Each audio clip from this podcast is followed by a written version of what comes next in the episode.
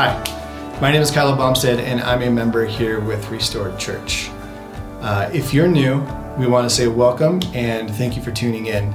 Uh, we believe that church is not an event, but a family that you belong to, so we would love the opportunity to be able to connect with you. Uh, if you want to learn more about our church or if we can help you in any way, please visit our website at restoredtemecula.church and click on Contact. We also have a mobile app with resources including our Sunday messages, information about upcoming events, and other ways to connect. You can download our app on the Apple or Android app stores. Uh, with all that said, we hope you enjoy the message. Now, this morning, um, we're going to be continuing our series, The King and His Kingdom. We're going through uh, the book of Matthew, the Gospel according to Matthew, and it is Matthew's account of the life of Jesus the ministry of Jesus, the, the, the, death of Jesus, the resurrection of Jesus, the ascension of Jesus. It's all about Jesus. And as we're going through Matthew, what we're doing is we're going through it with a purpose. We're going through it with the purpose of learning as much as we can about the kingdom of God, the kingdom of heaven. Those two phrases are synonymous. And not just the kingdom, but we want to learn as much as we can about the king. If there is a king, which Jesus claims to be, he claims to be the king of kings. If there's a king, that means there's a kingdom. And there are ways that that kingdom operates. So when we speak of the kingdom of God, the kingdom of heaven, what we're talking about is we're talking about the rule and the reign of Jesus. What, look, what things look like when God gets his way. That's what we're talking about. And so oftentimes people, and myself included, will think of the kingdom of heaven, the kingdom of God, as something that you go to after you die. Um, and, and yes, the kingdom is fully realized, right? The second coming of Jesus, all the dead will rise, stand before God. Yes, there's going to be the fullness of the kingdom of God to come for the, for the Christian, but we have access to the kingdom now, partly. John the Baptist preached and Jesus preached the kingdom is, is near. So there's this partly in the present, fully in the future. We want to learn as much as we can while we're in this this in between, what, what theologians refer to as the already but not yet, the king and his kingdom. Now, we are in chapter 10, and we're actually going to wrap up chapter 10 this morning. Chapter, chapter 10 of, of Matthew is all about the mission of God. And Jesus, he gathers his 12 disciples, he gives them this discourse all about the mission of God, and then he sends them out. Now, the mission of God, there's a lot of opinions about what the mission of God is. Is it to plant churches? Is it to make disciples? Yes, yes, yes, yes, yes, all those things. However, it's, it's, it's bigger than that. All of those things support the mission. The mission of God is to overthrow the kingdom of darkness. Things are not the way they're supposed to be. Just turn on the news for five seconds. You'll see that. Look in the mirror if you're a person like me, and you can see things just aren't the way they're supposed to be inside of me there's brokenness, there's sin, there's all sorts of things are not the way they're supposed to be. So when we talk about the mission of God, we're talking about God's mission to overthrow the kingdom of darkness in us through us, all around us, and all of creation, okay? And that's why we do the things we do. That's why we give our lives to making disciples. That's why we start new gospel communities and start new intros and, and work together to do that. That's why we plant churches. That's why we do, that's why we give ourselves to every single spiritual formation strategy that we have as a church is to overthrow the kingdom of darkness. Now, uh, today's verses at the end of chapter 10, there's only a handful of them. But there's a lot of depth in these verses, okay? And like I said, Jesus, he grabs his 12, he grabs his disciples, he gives them a bunch of instructions that we've already covered in the, in the, in the prior weeks, and then he sends them out. These are the very last things that he shares with them before he sends them out on, on his mission, okay? Now, hear me. Typically, the last things you say before somebody goes are really important, aren't they? And, and, and I would argue that Jesus' words today are just as important for us as they were for those original disciples. Okay? So if you have your, your Bibles, go ahead and grab that. We're going to be in Matthew chapter 10 at the very end of chapter 10. Yep. Verse 40, thank you. While you're flipping there, if you don't have a Bible, no sweat, the words will be on the screen for you. But I want to pray before we read God's word. And so feel free to flip there, but um, I'd love to pray together. Will you join me? Let's pray.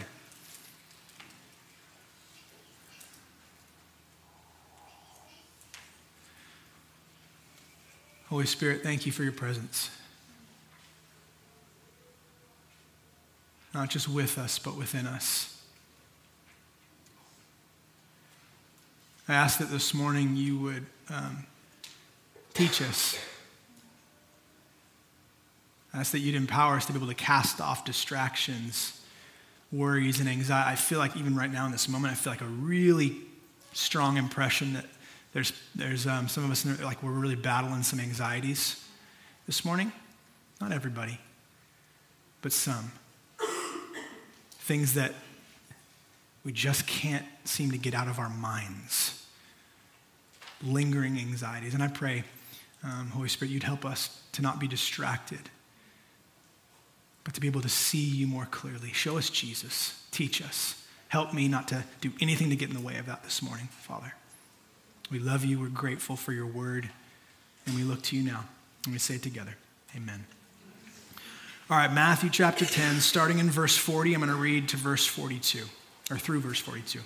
Again, these are the words of Jesus. He says this The one who welcomes you welcomes me. And the one who welcomes me welcomes him who sent me. Anyone who welcomes a prophet because he is a prophet will receive a prophet's reward. And anyone who welcomes a righteous person because he's righteous will receive a righteous person's reward. And whoever gives even a cup of cold water to one of these little ones because he is a disciple, truly I tell you, he will never lose his reward. All right, might not sound, might, like, uh, might not seem like a lot, but there is a ton here. All right, if you're taking notes, the first thing I want you to write down is this A disciple of Jesus is one with God. A disciple of Jesus is one with God. Look back at verse 40. The one who welcomes you welcomes me. He's speaking to his disciples. A disciple of Jesus is one with God, okay? And Jesus, he, he explains, he says, like the Father, he's speaking of the Father, the Father sent Jesus on a mission, right? And then Jesus refers to Jesus sending his disciples. But I want you to notice the language that he uses here.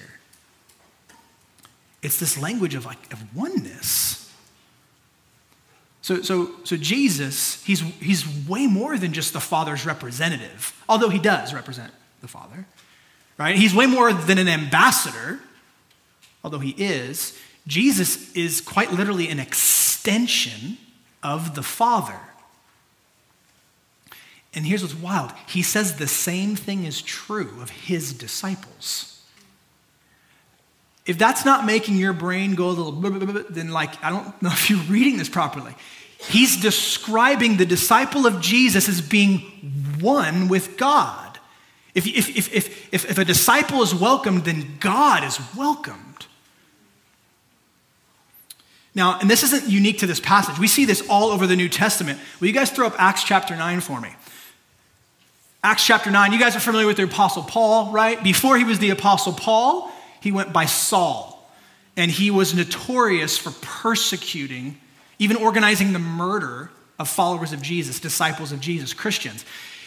That is until he has an encounter with Jesus and becomes a disciple himself. Check out, um, check out the moment of conversion for Saul, would be Paul.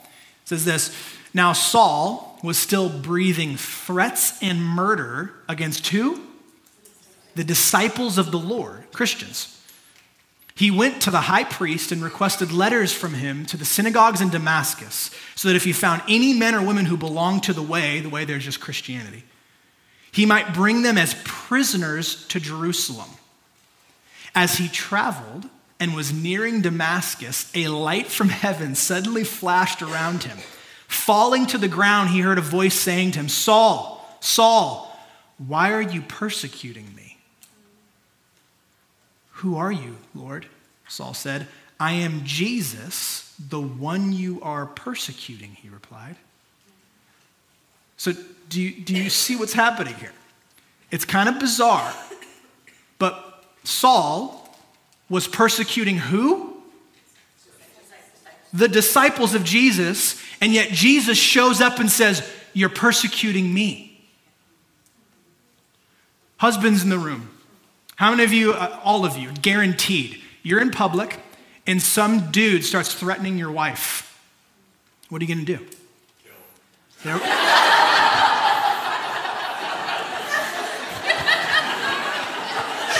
The best part was, did you hear how quickly that came out of his mouth? Freaking love you, man. No, but hey, but in all seriousness, it would be something to the effect of if you mess with her, you mess with me. I don't care if you're bigger than me, I don't care if you're stronger than me, I don't care what, if you mess with her, you mess with me. Every single husband in the room would do that. Why? That's because there's a oneness in marriage. You mess with her, you mess with me. In John chapter 17, one of the most remarkable chapters in all of the Bible, it's, it's like insight. Jesus is praying to God the Father. And he, he prays this remarkable prayer. He, he prays that his disciples and the disciples that would hear the gospel through his original disciples, that's you and I, all of his disciples would be one with him in the same way that he's one with the Father. So Jesus praised that the night, like literally the last night of his life, that his disciples would share in that same oneness. A disciple is one with God. Let me give you one more example. In Matthew chapter 25, uh, if you guys can throw that up there, if you want to flip over there, that's fine. You have your Bibles. Matthew chapter 25, starting in verse 31. Have you ever wondered what the end times are going to be like? Like the, like the end, when Jesus returns and what's going to happen. Jesus tells us right here. And he's pretty specific. I'll try to read this quickly for the sake of time. Starting in verse 31, Jesus telling his disciples, here's what it's going to look like at the end. When the Son of Man comes, when the Son of Man comes in his glory, and all the angels with him, then he will sit on his glorious throne. All the nations, that's every single people group ever. Don't think boundaries, think people groups like, like borders, think people groups. All the nations, nations will be gathered before him, and he will separate them one from another, just as a shepherd separates the sheep from the goats. He will put the sheep on his right and the goats on his left. Then the king, who's that? Jesus, yep. Well done. Then the king will say to those on his right, Come you who are blessed by my Father, inherit the kingdom prepared for you from the foundation of the world. Listen to what Jesus says For I was hungry, and you gave me something to eat. I was thirsty, and you gave me something to drink. I was a stranger, and you took me in. I was naked, and you clothed me. I was sick, and you took care of me. I was in prison, and you visited me. And then the righteous will answer him, Lord, when did we see you hungry and feed you? or thirsty and give you something to drink? When did we see you a stranger and take you in, or without clothes and clothe you? When did we see you sick or in prison and visit you? And the king will answer them listen to this. Truly I tell you, whatever you did for one of the least of these brothers and sisters of mine, that's disciples, you did for me. What you did for the other disciples, what you did for your brothers and sisters in Christ, you did for me. A disciple of Jesus is one with God. Are you seeing this? Now, hear me though. This does not mean that, like, the disciple or a disciple is God. We're not speaking of divinity here. But nonetheless, the Bible makes it super clear a disciple of Jesus is one with God, like a husband is one with his wife. Now, this truth, it has some pretty significant implications. Okay? Here's one for you for taking notes. One implication of this is that most of your encounters with God will happen through his disciples. Because a disciple is one with God. And I'll be candid with you, this is certainly true in my life.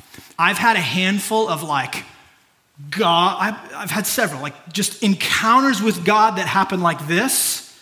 But I would argue, the vast, not even argue, I would testify to you, the vast majority of my encounters with God, they're not happening like this. They're not happening, they're happening like this. They're happening through his disciples, people who are saying yes to his mission that in that moment happens to involve blessing and caring for me.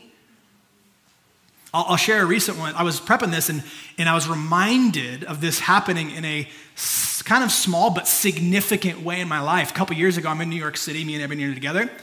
And that Sunday morning, we decided to go to a mentor's church gathering, and we're there. And it was a season for me that I was just, ah, to be candid, I was like, I was just kind of weary, like run down, tired, just, just weary. And I'm in this church gathering, and, you know, end of the sermon happens and they, they, open things up for ministry. They have a prayer team, very similar to us. Prayer team comes forward and they're making themselves available to pray for people. So I go forward for prayer. This wonderfully nice guy prays for me. It's fine, it's cool, whatever. And then I go back to my seat. And maybe five minutes before the gathering's supposed to end, I get a tap on my shoulder from behind. And I turn around and there's this woman standing there. I've never seen her before. And she looks a little afraid, like a little concerned and a little afraid. And she goes, Are, are you a lead pastor? And I'm like, in the moment she asked that, I'm like, oh, this is going to be good. because there's trepidation in her. She doesn't know. She's asking because you can tell there's impressions happening with her, and she's She's not like looking to score points with God. She's a little like healthy fear of the Lord, but she's acting on it nonetheless. God's like inviting her into his mission and she's trying to say yes. And I'm like, yeah, I am. And she's like, oh, okay, good. Some confirmation that, you know, she's not off here. And she's like, I feel like God's speaking something to me for you. Can I share it with you? And I'm like, yeah, of course. And she shares things with me that there's no possible way she could have known. She, she, she shares things about my past. She shares things about my present. She even shares things about my future. And these are all hyper personal in a way where I can just feel stuff's happening inside of me. There's spiritual implications about what she's doing.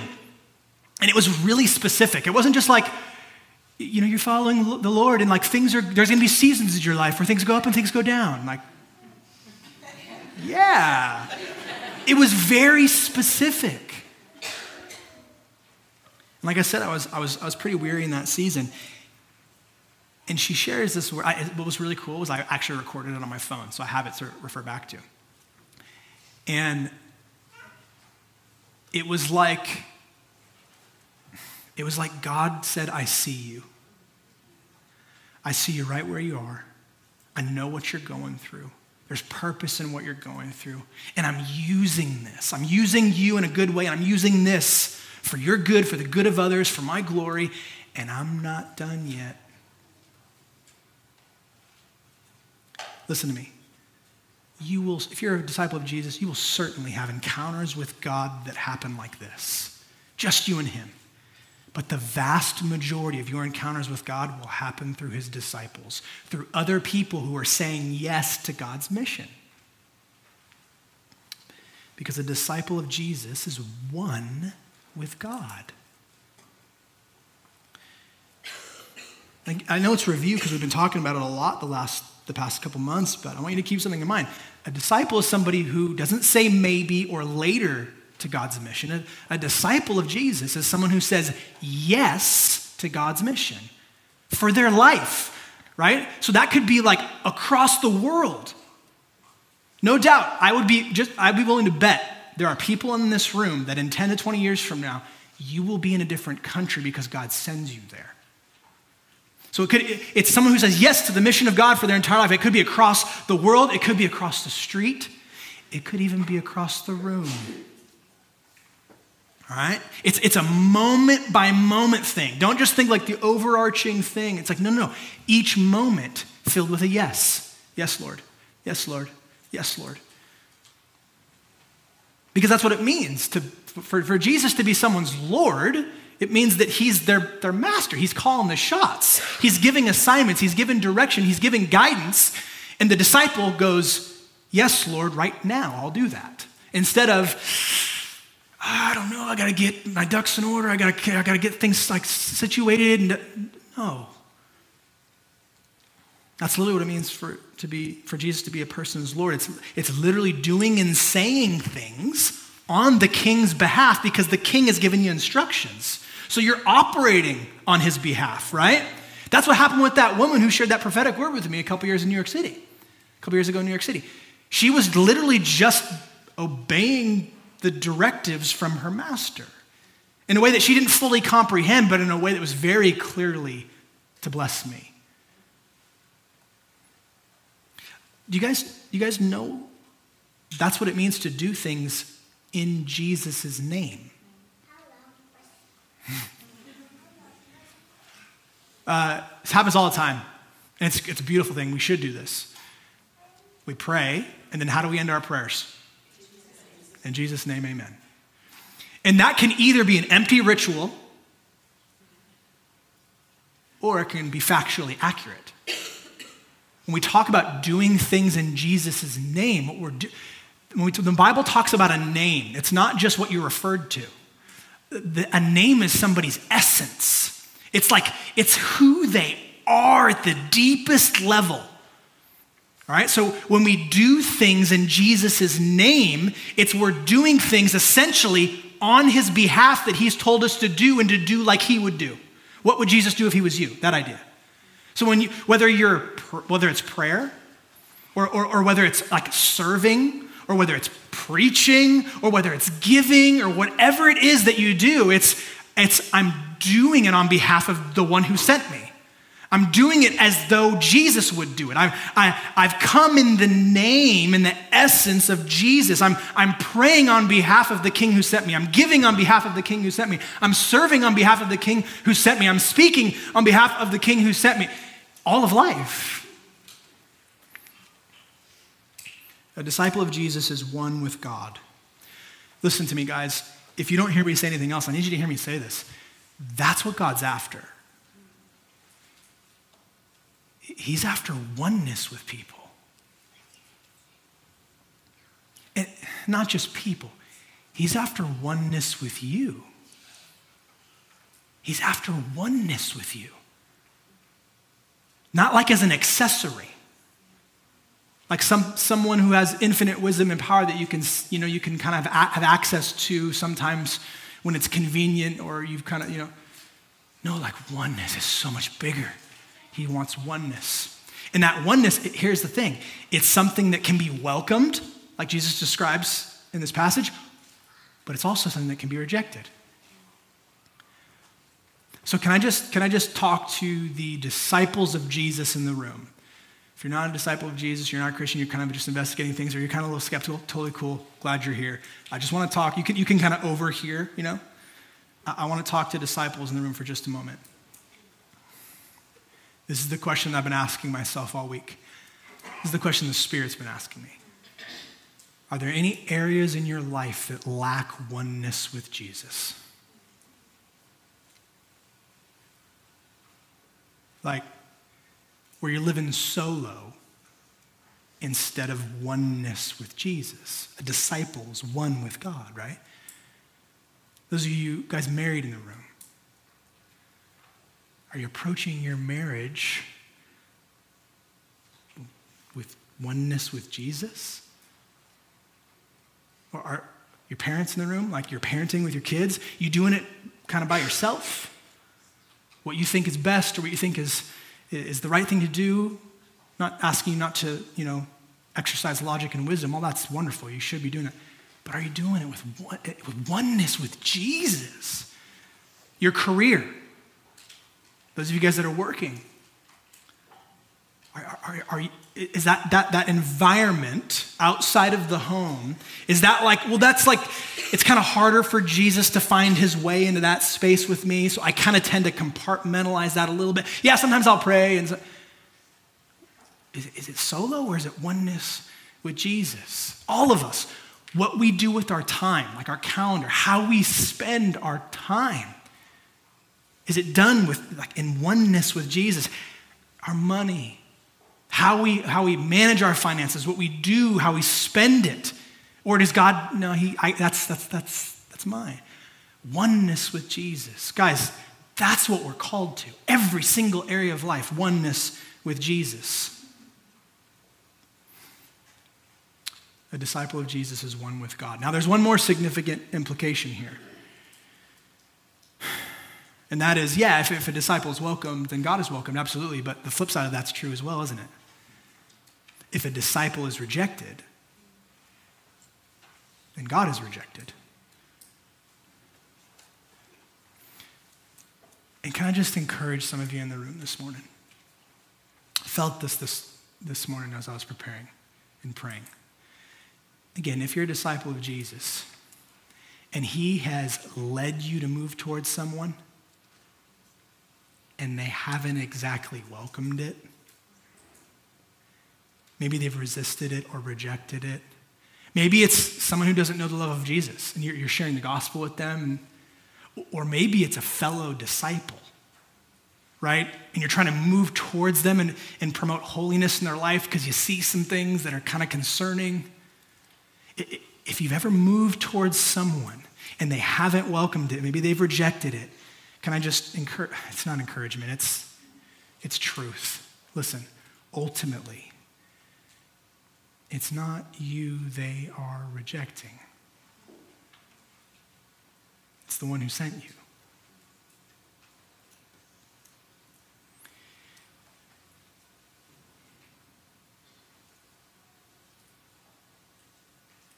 It's the hardest part about what I do. By far. There's something about our culture that views any and all authority as a threat. Sometimes rightfully so, because authority gets oftentimes gets abused.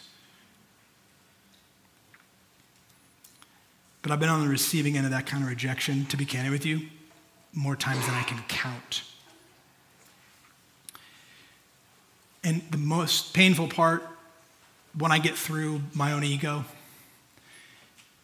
the hardest part is that ultimately it's not me they're rejecting, which makes it even more worse because I'm like, oh, I just want you to experience the restorative love of the Father if you just yield if you just say yes to what he wants. A disciple of Jesus is one with God. Again, like a husband is one with his wife. Imagine if you were like, hey, Tom, I think you're great. We're totally cool. I reject Ebony. I'm not a fan of. That's not, it's not going to work. If you reject my wife, you, you reject me. Because marriage, two becomes one, right? Marriage without oneness with the spouse, it's, it, it's not marriage, it's something else entirely. Okay, hear me. In the same way, discipleship to Jesus without oneness with God, it's not actually discipleship, it's something else entirely. Another way that you could define discipleship is discipleship is the process of learning to be one with God learning the key word there because no, none of us do it perfectly. None of us have it totally figured out. But God, in His grace and in His patience, continually invites us. Jesus goes, Follow me. Model your life after mine. Do what I would do if I were you. Like, live your life in such a way. It's the process of learning to be one with God. So, again, in love, pastorally, if you're a Christian in the room, can we just like put take the masks off for a second? Can we just be honest with ourselves? why are you in this? This whole Christianity thing, Jesus, like, why are you in this? Is it oneness with God that you're after? Or is it something else? And I don't say that to shame anybody in the room. I'll be candid with you. There's been multiple times where I've come to the realization I'm not after oneness with God. I'm after something He could give me. So I'm not throwing shade at anybody in the room. What, I'm telling, what I want us to do is I want us to get an accurate gauge of what's happening in us so that we can live a real life. We can, we can start to explore what it looks like to actually give ourselves over to biblical discipleship and all, we'll get into in a second, all the rewards that come from that. Is it oneness with God that you're after, or is it something else? Because the scripture is full of people who want access to Jesus. They see his power, they see his wisdom, they see all the amazing things that he can do, and they're like, I'm, I'm, I'm gonna go check him out. They want access to Jesus. They want him to bless them or, or help them or provide something for them. And that's not necessarily bad, but when it comes down to it, they don't actually want him. It's, it's not oneness that they're after. But listen, it's that oneness. That's what defines a true disciple. Someone who's pursuing and learning oneness with God. A true disciple wants Him, not just His power, not just His stuff, because a true disciple of Jesus is one with God. Okay? Again, when a disciple is welcomed, God is welcomed. Think about the implications of that as, as you're practicing gospel community, right? When a disciple is rejected, God is rejected. And get this, according to Jesus, along with that rejection, if it takes place, comes a forfeiting of a reward. Did you catch it? Look back at verse 41. Let's read it together. Anyone who welcomes a prophet because he is a prophet will receive a prophet's what? Reward. Talk to me. And anyone who welcomes a righteous person because he's a righteous because he's righteous will receive a righteous person's what? Reward. Okay, verse 42. And whoever gives even a cup of cold water, the simplest act of hospitality, okay, to one of these little ones because he is a disciple, that word little ones is not a derogatory thing, it's an affectionate thing talking about his disciples. Truly I tell you, he will never lose his what? Reward. Okay? Here's your next point. Very simple. God gives rewards.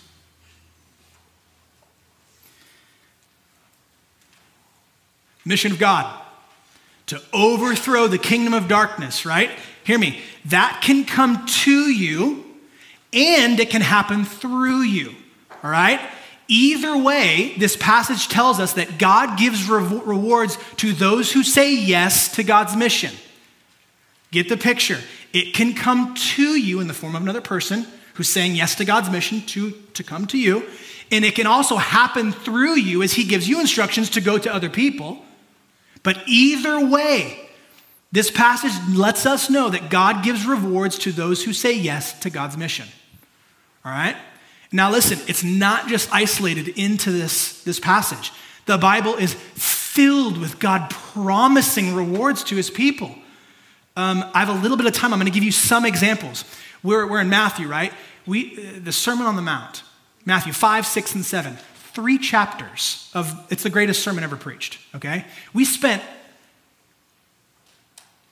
months in the Sermon on the Mount, okay? Three chapters. However, I just want to give you a couple examples just from the Sermon on the Mount, not, not to mention the rest of the entire Bible, where Jesus, God in the flesh, is explicit about these rewards that he's speaking. You, I didn't give you guys these, I'm just going to read them, okay?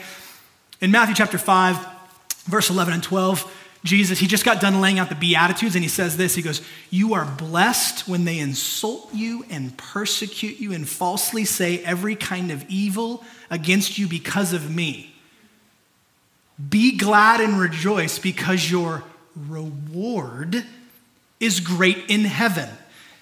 Matthew chapter 6, just a couple verses, or a few verses later, he says this Be careful not to practice your righteousness in front of others to be seen by them.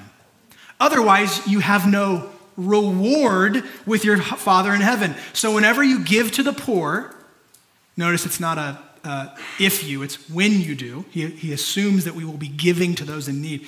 Whenever you give to the poor, don't sound a trumpet before you, as the hypocrites do in the synagogues and on the streets to be applauded by people.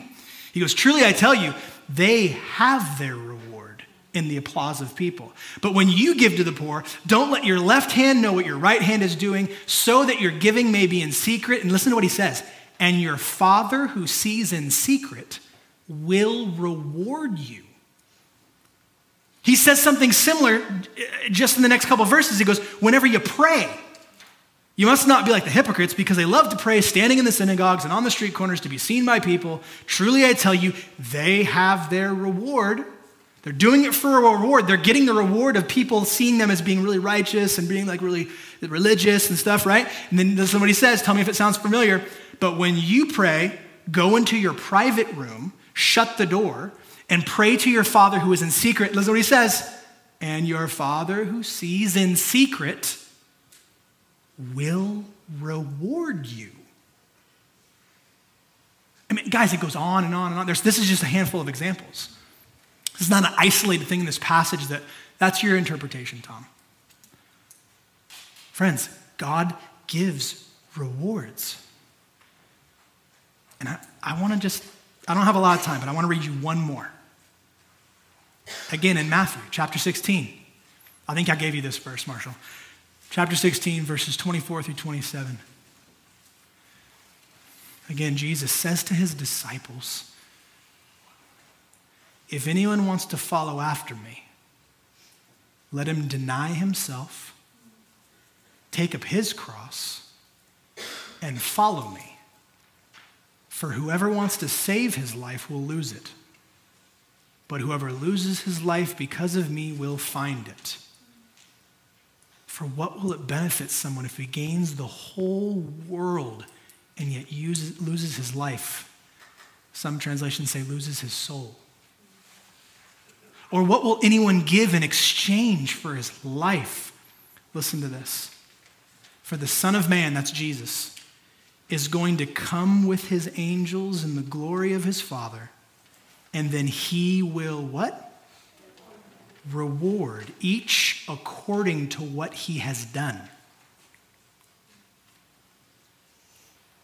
Listen to me. God gives rewards. This should bother some of us in the room. The reason it should bother us is because we're a gospel people, right? And the, the foundation of the gospel is what? It's, it's grace. You can't earn grace. This is not speaking about earning. Jesus isn't giving you the hack to earn rewards from God. That's not what's happening here at all. It might sound like Jesus is explaining how you can earn things from God, but that's not what's happening here because earning violates grace. Grace is, is getting what you don't deserve, okay? Unmerited favor. So, what is Jesus getting at here? Listen to me. Saying yes to God's mission doesn't earn you rewards, but it certainly positions you to receive them. It certainly positions you to receive them. Um, any football fans in the room? Seven people. Okay, cool. Listen, I'm talking about American football here for just a second. I, actually, you know what? I want to do a little experiment. I need two volunteers. Quinn, let's go. Matea, let's go. Okay. Now listen, girlies. Here's the deal. Come close. One of you is going to publicly make a mistake. It's okay. It's okay. We all know, hey, we're all in this together. I'm to give you instructions, but it's to, it's to, it's to serve a purpose, okay? We're to pretend that I'm a quarterback and you guys are, are a receiver, okay? Here's what we're to do. I'm to get a play call from my coach, and he's to tell me what route to tell you to run, okay? Quinn, you're to purposely run the wrong route, okay? Okay. So, Matea is going to go first. Matea, your route is to run over to that side of the field. Okay? Come stand over here. I'm going to say hike, and I'm going to pass you this football. This is a football. This is not water, this is football. Okay? So just run right over there and turn around. All right, catch it. Oh, close. Let's try it again. Let's try it again. Let's try it again. You got this. All right, ready? Hike, turn, Perfect. Yes! Well done. You can take a seat. All right, she ran the route. The coach called the play. I'm the quarterback. I, I, relayed the play. She ran to her position, right? She ran the route over there. Okay. So Quinn is an exceptional athlete if you know anything about Quinn. All right? She's highly intelligent. She's very kind. She's very good. She's a wonderful person. But for the purposes of this illustration, she's going to show us what it looks like to, even though the coach says, the coach communicates to the quarterback, quarterback says, hey, run the route off to the left. Why don't you run to the right for a second?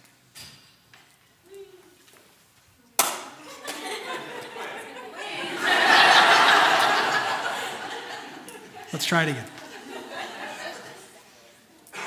Okay, ready, set, go.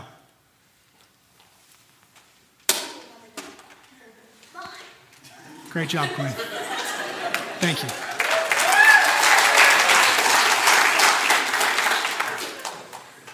Silly, I know. But listen to me. If we run a different route than what the coach calls, good luck catching the ball. Like, to catch the ball, you have to position yourself. You have to be in a position. Thanks, dude. You have to be in a position to actually catch the ball. Saying yes to God's mission, it doesn't earn you rewards, it positions you to receive them. And can I just lovingly speak candidly to some of you in the room right now? Some of you are missing out on kingdom rewards because you're out of position. God's saying run left and you're running right because it's more convenient. Think of the plethora of ways in our lives where God's clear. Here's what it looks like. Here's the mission. I'm giving you an assignment. Everything, how you spend your time, how you, your money, some of you are in, are in financial trouble because you're running to the right when God's telling you to run to the left. And you're not in the position to catch the ball. Listen to me. Saying yes to the mission doesn't earn you anything, it positions you to catch the ball. And, and I, we would all agree most, if not everything we do in life is done for the reward. I mean, think about it. Those of you guys that get up in the morning, you go to work, outside of the home, right? Why do you do it? You do it because there's purpose, absolutely. You do it because you're good at it, absolutely. But would you do it for free? Anyone? No. you do it for the paycheck. You do it for the reward. That's not bad, okay? If if they said, "Hey, thanks so much for your 40 or 50 hours this week. I really appreciate you volunteering that. We won't be paying you this week, or this, this month, but you know, thank you so much for your service, you'd be like, no, that's not, that's not, that's not how this works. I'm employed for the paycheck. Yes, there are benefits. Yes, like I'm, I'm serving a purpose that's good. All that's fine, but we do it for the paycheck, okay? We talked about the football player, right? The athletes. Why do they compete? The money, okay? No, I'm kidding. They, they, most of them do. But, but think about it. Whether you're professional or not, they, they, you play to win the game. They compete for, for the championship. At least the ones that are serious do, right? Those of you that, that, are, that, that, that work out regularly and that exercise and care about the health of your body, why do you do it? You do it for the reward, the, the, the aftermath, the, the healthy effects of your body, right? You might even get a six pack out of the deal. I just want you to, just for a moment, everybody's different in the room. I want you to think of all the things that you do for pleasure. You're doing it for the reward of the pleasure that it brings you. You're doing it for the, the, the, reward of the fulfillment that you feel when you do the things you do. And I'm here to tell you that is not bad at all. We as human beings, we, we do the things that we do for the rewards. Things can get kind of hairy and sketchy if, if we're not even aware of the rewards that we're really after. But we do things for the reward, okay? And that's not a bad thing. Straight up, the reason I'm still a disciple of Jesus, I've been following Jesus now since, oh gosh, I was like 17, so over 20 years. It has not been easy. I've been confronted with darkness, the kingdom of darkness, at an ever increasing rate every day since I said yes to Jesus. And not just the darkness out there, the darkness in here, selfishness in here, the sin. It has not been easy, but listen to me. The reason I'm still a disciple of Jesus is for the rewards. You might say, oh, that's, that's, that sounds sketchy, Tom. Listen to me.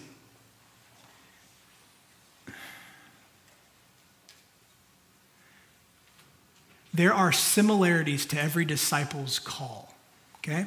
God will give every disciple a similar mission, but there's a specific mission in each moment of your life that's only for you. Okay? For me, in the last little over a decade, it's looked like church planting and pastoring in the way that I have been. And I'm telling you, it's the hardest things I've ever done in my life. It's not the kind of things that you sign, it's war. I'm not like signing up to do this because I want brownie points or I'm doing it for the rewards. Most of the things that we do, we do for the rewards. And listen, it's not just me. It's not just me who's doing it for the rewards. You know who else did it for the reward? Say his name Jesus. Jesus. Jesus did it for the reward. Look at Hebrews chapter 12. Hebrews chapter 12, verses 1 and 2. Listen to this. Therefore, since we also have such a large cloud of witnesses surrounding us, let us lay aside every hindrance and the sin that so easily ensnares us. Let us run with endurance the race that lies before us, personal, individual, and collective, keeping our eyes on Jesus, the pioneer and perfecter of our faith. And then check this out, you've heard this before for the joy that lay before him, he endured the cross.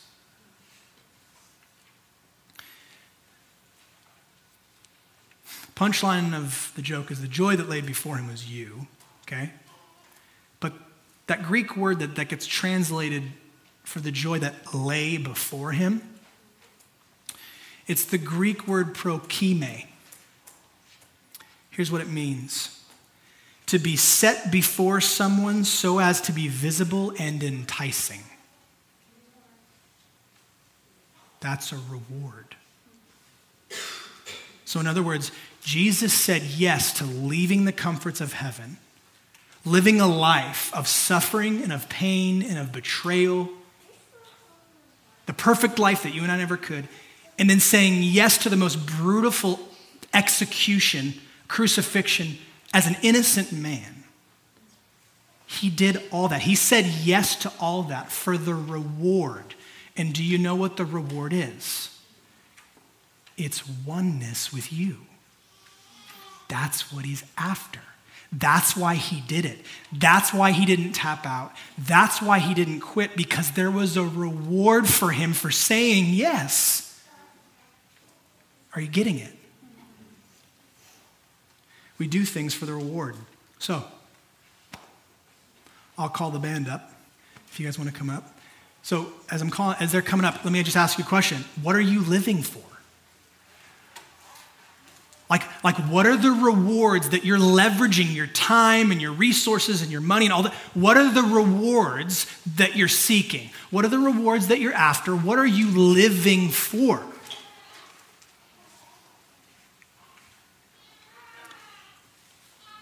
I want to close with this.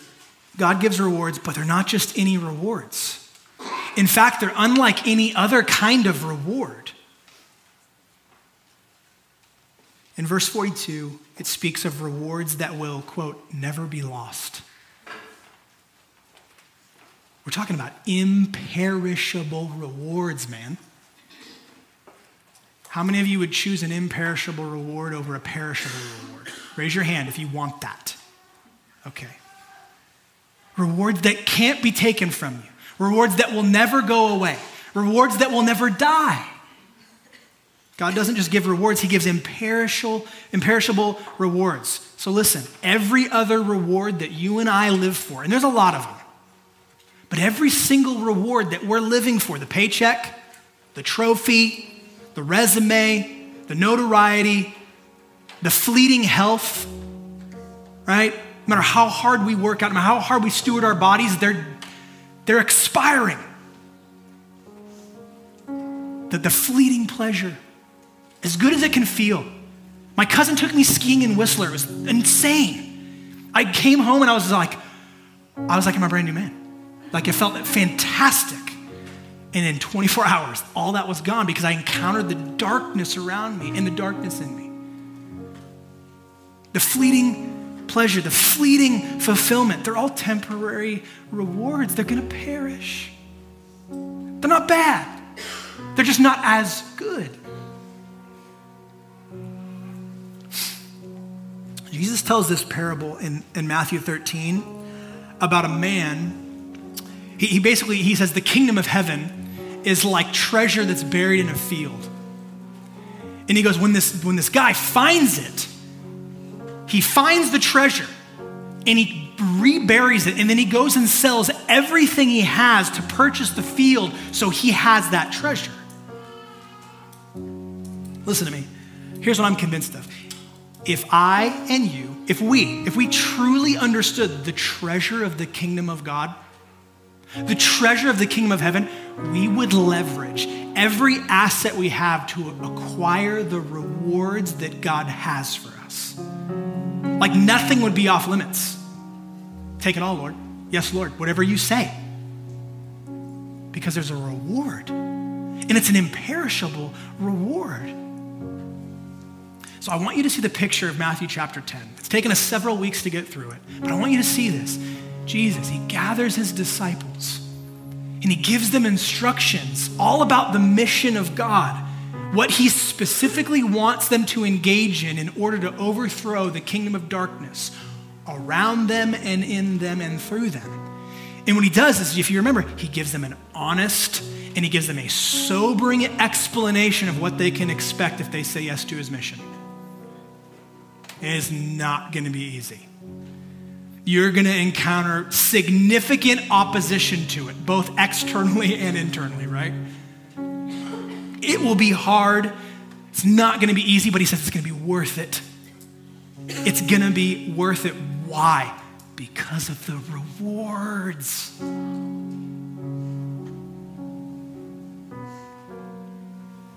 So that begs the question what is the rewards? Or what are the rewards? What is the reward? The reward is the king and his kingdom. That's the reward. The depth of that, you won't even scratch the surface in this life.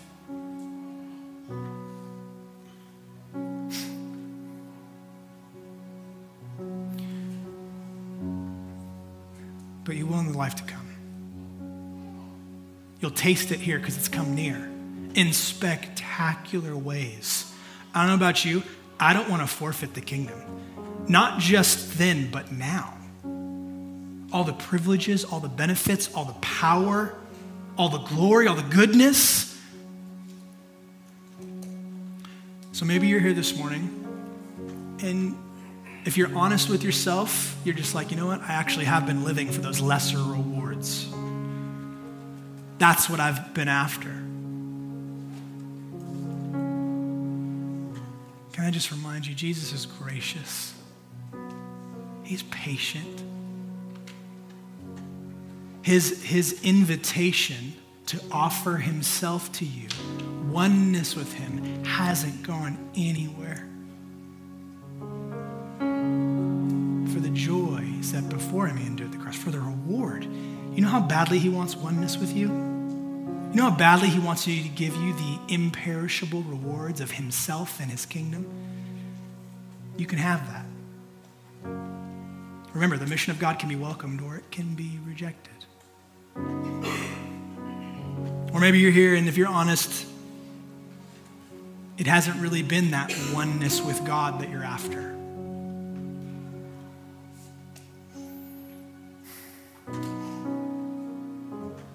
Like, and you know it deep down. And Satan wants to tempt you to feel guilty and, and like ashamed of it.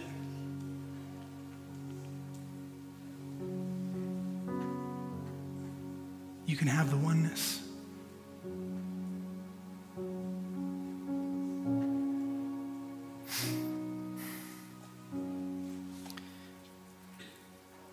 That parable of the, the man who finds the treasure in the field and then gives up everything he has to purchase it. We think it's us. We think, we think we're the ones that find the treasure, but it's actually a parable about Jesus who left heaven for you. Because you're so incredibly valuable to Him. Isn't that beautiful? You didn't earn it, but you can position yourself to receive it, can't you? Let me pray. We humble ourselves before you, God. You are so kind and so patient and so faithful. And I ask you now that for every heart in this room who is, is, is bending more and more towards temporary rewards, I pray that you would woo them. That phrase got used already today. I pray that you would reveal more and more of the beauty and the glory and the love of Jesus to each one of us.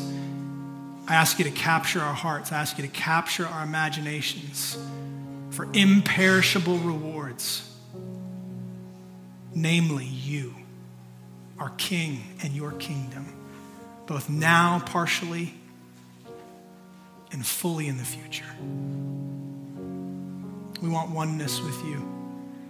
Help us to make us to be men and women, young people who are devoted to living a life of saying yes to you, of, of, of oneness with God in every area of our lives, so that we can see and experience more of your kingdom, more and more of your rule and reign, more and more of you getting your way in us and all around us. We need your help, Holy Spirit. Thank you that you're so gracious and generous to give it. We love you. We pray these things in your name, Jesus. Amen. Friends, will you stand with me if you're able? If you're on the ministry team, would you, would you make your way to the front? Um, we're going to spend the next 15 or so minutes. And this is a time of, of actually engaging with God, of responding to his goodness, responding to his grace, responding to his desire to be one with us. We're going to do it in one of two ways. One, as a priest, someone who is orienting their life around blessing him, praising him, not to get something from him, but just because he's worthy. Praise him with your voice, praise him with your body, praise him with your thoughts, praise him with your words. And secondly, patients, those who, who need, you're in need. Wisdom, guidance, counsel, forgiveness. Maybe some of you need to confess some things this morning. Receive receive the grace of Jesus. These trusted men and women are up here. They'd love to pray for you. All right? Also, feel like God's highlighting healing, emotional and physical. If you need healing, come forward. God loves to reward those who diligently seek Him. It's not my words, that's His. Love you guys very much. Enjoy Him, and then Herrick will be up to, to pastor us and close us.